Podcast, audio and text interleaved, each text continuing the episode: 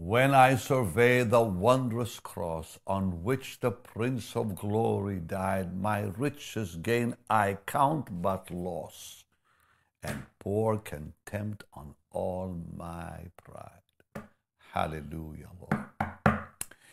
Yes, the message of the cross.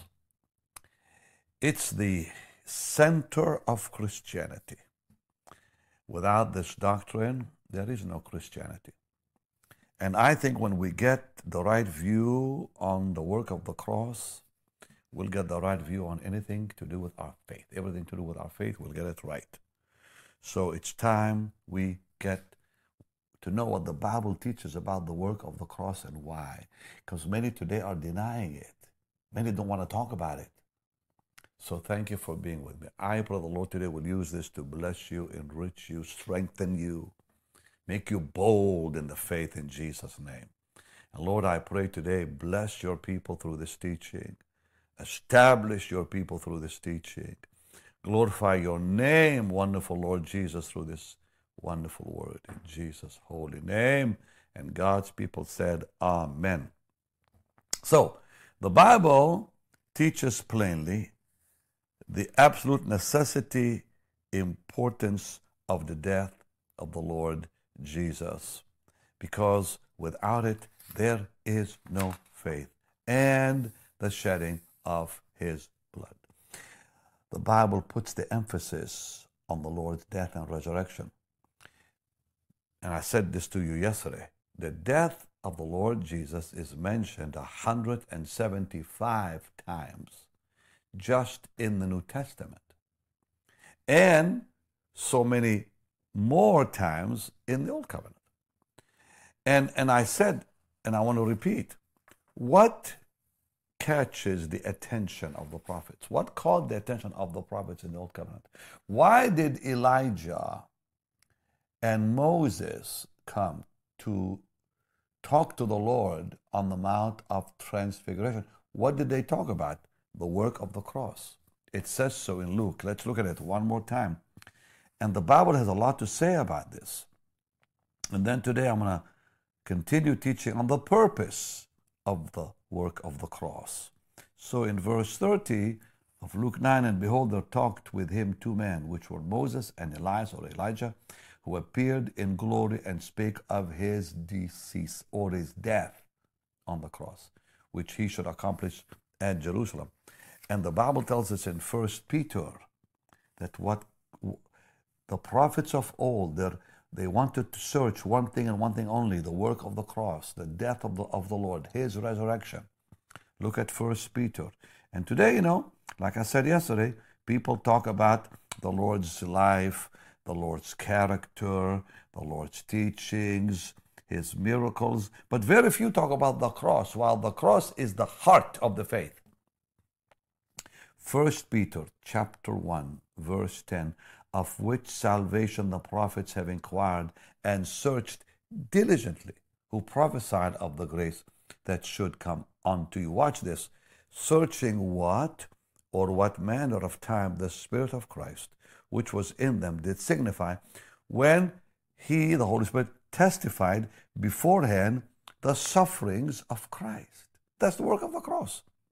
And the glory that should follow. That's the resurrection unto whom it was revealed, and then it says that not unto themselves only, but unto us, they did minister the things which are now reported unto you by them that have preached the gospel unto you with the Holy Ghost, sent down from heaven, which things the angels desire to look into. What captures the attention of the angels? The cross. What are the songs in, in heaven? What do they sing about in glory?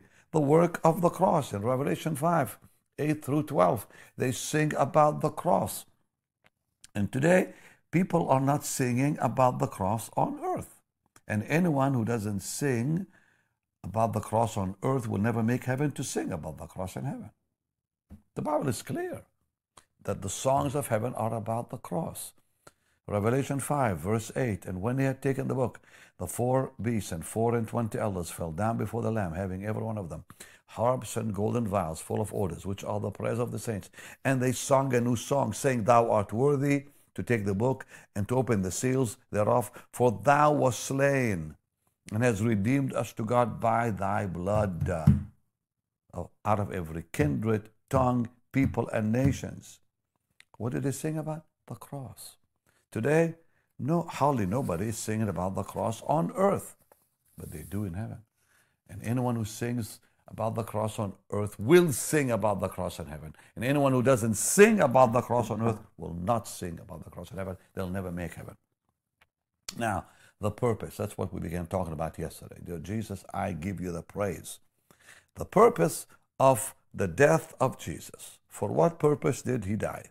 Well, first of all, the Bible clearly says and repeats it that the Lord Jesus died and offered his life as an offering for sin.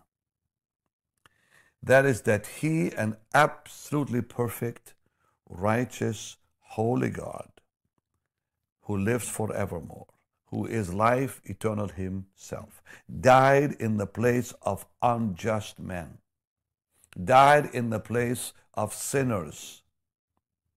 We who deserved to die, he died for us. He who deserves to live died for those who deserve to die. And we saw from Isaiah 53, verse 5, 53, verse 8, 53, 11, and 12 about that. He died for others. He took the sins of others. Then First Peter, let's go back to it because this is where we stopped yesterday. First Peter, chapter 3, and verse 18. I want to bring that message back. Let's bring the cross back, saints. We need it. We need it. For Christ also has once suffered for sins. First Peter 3:18. The just for the unjust, that he might bring us to God, being put to death in the flesh, but quickened by the Spirit. First Peter 2:24 Oh, hallelujah to the Lamb of God, who his own self bare our sins in his own body on the tree, that we being dead to sin should live unto righteousness. By whose stripes ye are healed. What else? Matthew 20. Thank you, Lord, for your wonderful love. And verse 28, and I'm showing you the purpose of the cross. Why? Even as the Son of Man came not to be ministered unto, but to minister and to give his life a ransom for many.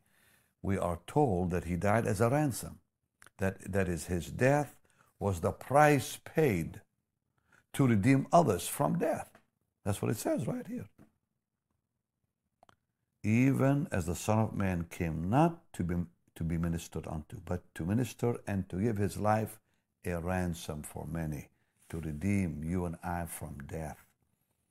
This is not all. Look at Isaiah 53. Oh, there is so much in the Word of God about the purpose. Why did Jesus die? Isaiah 53, verse 10 It pleased the Lord to bruise him, he hath put him to grief.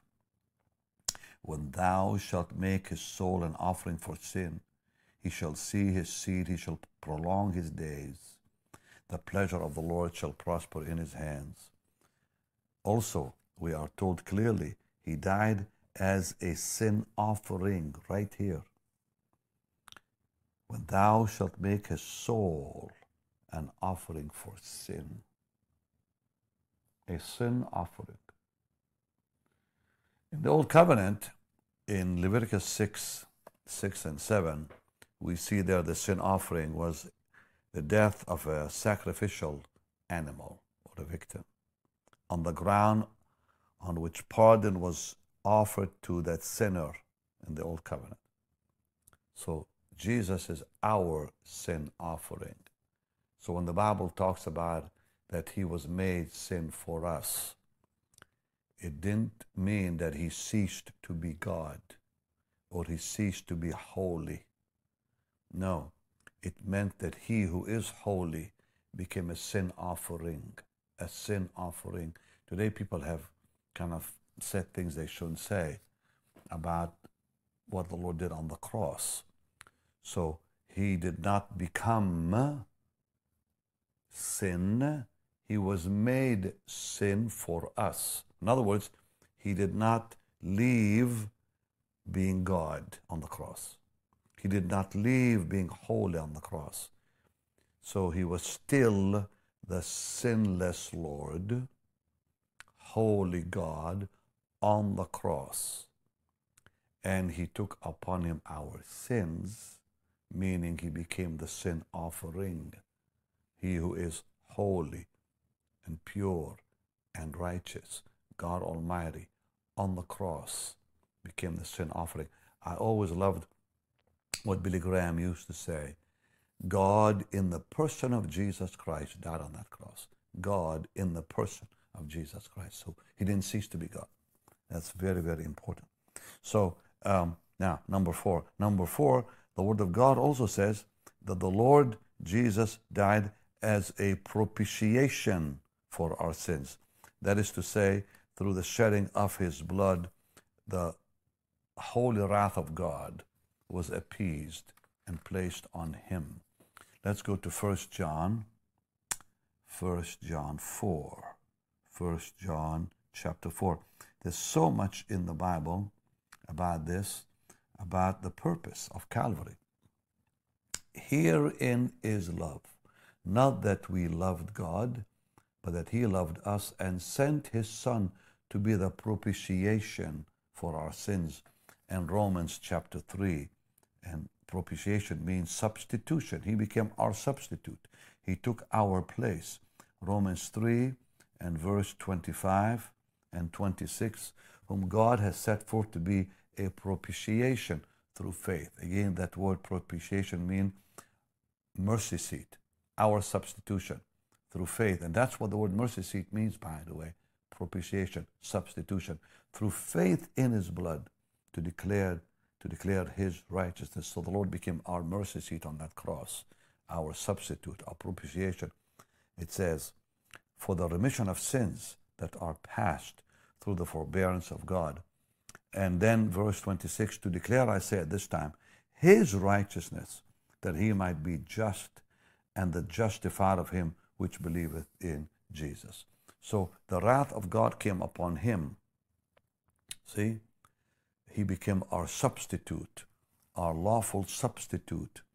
Uh, Isaiah also mentions this in Isaiah 53 and verse and verse 6 that says, All we like sheep have gone astray. We have turned everyone to his own way. And the Lord hath laid on him, laid on him the iniquity of us all. All right. So that means, and by the way, that, that word laid on him means in Hebrew has made to strike. Made to strike. He was struck, laid on him. He was struck with our and for our iniquities. Hallelujah. Number five, the Word of God also teaches that the Lord Jesus died to redeem us from the curse of the law. So, why the cross? Because we were redeemed from the curse of the law. Galatians 3. Thank you, Lord. I pray this is blessing you like I'm being blessed just teaching it today to you.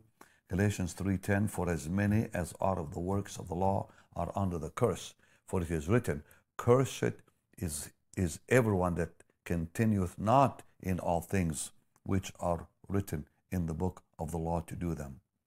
But that no man is justified by the law in the sight of God. It is evident that just shall live by faith. But here we see he took the curse upon himself. Thank you, Lord. And then verse 13 of that same chapter, it says, Christ hath redeemed us from the curse of the law, being made a curse for us. For it is written, Cursed is everyone that hangeth on a tree. We are the ones that broke the law, because it says, Cursed is everyone that continueth not in all things which are written in the law. But in verse 13, he redeemed us from the curse of the law, that, that curse that was placed in the old covenant, being made a curse for us. For it is written, Cursed is everyone who hangs on that, on a tree, and the Lord hung on that cross for you and me. So we broke the law. We were under the curse. And on our behalf, he took upon him our curse. And I want to cry out, Hallelujah. to the Lamb of God. Blessed be the name of Jesus forever.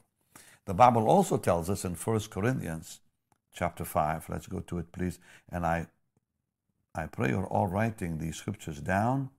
And verse 7, it says, Purge out therefore the old leaven, that ye may be a new lump, as ye are unleavened. For even Christ, our Passover, is sacrificed for us. So here the Bible tells us Jesus became our Passover. That God would pass over us. That God would spare us. That's what the Passover really means. So, what does the Passover signify? Well, let's go to Exodus 12 and see what it means to be passed over. Okay, so we would not be judged. We would not. All right, let's go to Exodus 12 and verse 12 and verse 12 and 13. For I will pass through the land of Egypt this night and will smite all the firstborn in the land of Egypt, both men and beasts. And against all the gods of Egypt I will execute judgment. I am the Lord. And the blood shall be to you for a token upon the houses where ye are. When I see the blood, I will pass over you, and the plague shall not be upon you to, to destroy you, and that plague means sin. And the plague shall not be upon you to destroy you when I smite, when I smite the land of Egypt. So here we see that God Almighty would pass over us. He would spare us because of the work of Calvary. And then in verse 23 again of the same chapter, Exodus 12 23, for the Lord will pass through to smite the Egyptians. And when he seeth the blood upon the lintel and on the two side posts, the Lord will pass over the door and will not suffer or allow the destroyer to come in unto your houses to smite you. Jesus is our Passover, means that the shed blood of our precious Lord serves as the ground and the only ground that God passes over us and spares us. So in verse 12, we, we see through the blood. Let's go back to verse 12 of chapter 12. And I want to point one thing out to you really powerful. For I will pass through the land of Egypt this night, will smite all the firstborn in the land of Egypt, both men and beasts, and against all the gods of Egypt, which, which means principalities and powers are destroyed by the power of the blood. That's what it, it means by the gods of Egypt, the gods of the world, those principalities and powers. The blood destroys those principalities and destroys to this day and destroyed you know, already. And it says, no sin, no plague, no plague will come to smite you, meaning no sin, no sin. That verse 12 says the same thing. Then in verse 23, it says that the enemy Satan can no longer touch you no longer touch you. Why? Because of the power of the blood that has cleansed you. And I will not suffer, I won't allow the destroyer to come in unto your houses to smite you. Now, let's look at First John. First John. There is so much in the Word, you know. It's really remarkable how much is in the Bible about this and that's chapter 2, 1 John 2 and verse 2. And it says this And he is the propitiation for our sins, and not for ours only, but also for the sins of the whole world. So here we see something wonderful. The Bible plainly teaches that the, death, that the death of our Lord Jesus provides the basis upon which God can deal in mercy with us and the whole world.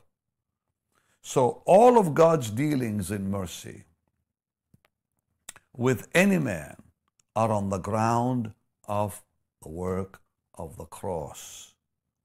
He is the propiti- propitiation for our sins and not for ours only but also for the sins of the whole world. So God deals in mercy with us and with the world through the cross when we accept the work of Calvary. It is the only ground that God would accept. So, only on the ground of Christ's death, only on the ground of the Lord's death, God deals in mercy with any one of us. Now, let's look at Romans chapter 5. And let's read Romans 5, and let's read verse 18 and verse 19. Therefore, as by the offense of one, judgment came upon all men to condemnation, even so by the righteousness of one, the free gift came upon all men unto justification. For as by one man's disobedience many were made sinners, so by the obedience of one shall many be made righteous. So here we see that the death of the Lord um, not only is the only ground God deals with us on, but it says here something powerful that all men will, will obtain resurrection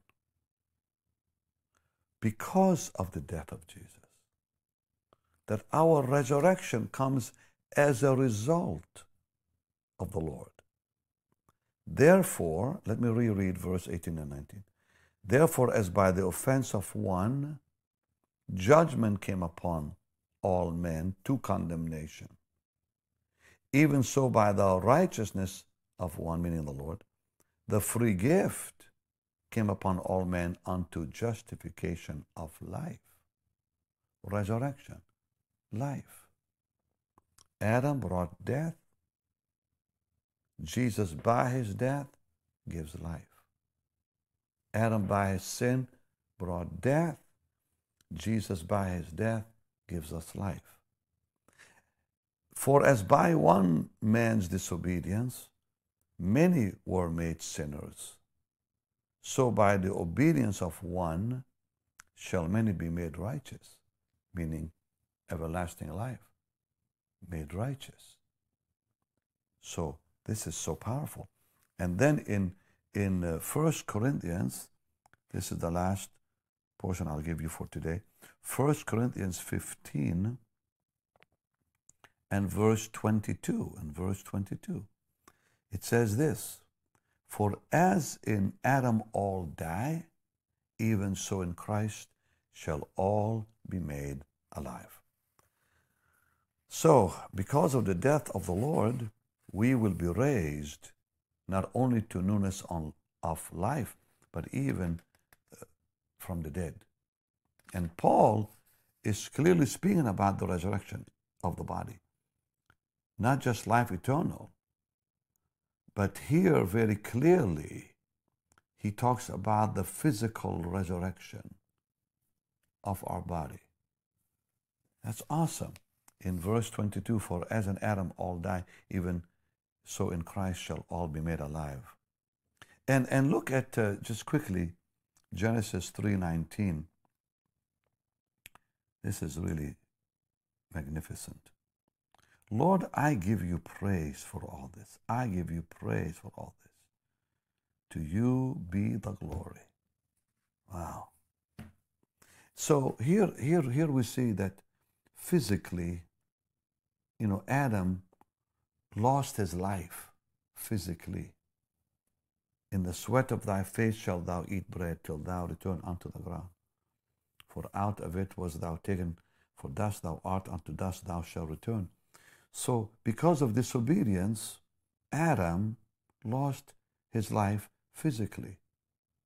Now, the second Adam obtains resurrection for us from the dead because of the work of the cross. Not only did he rise, but we shall rise also.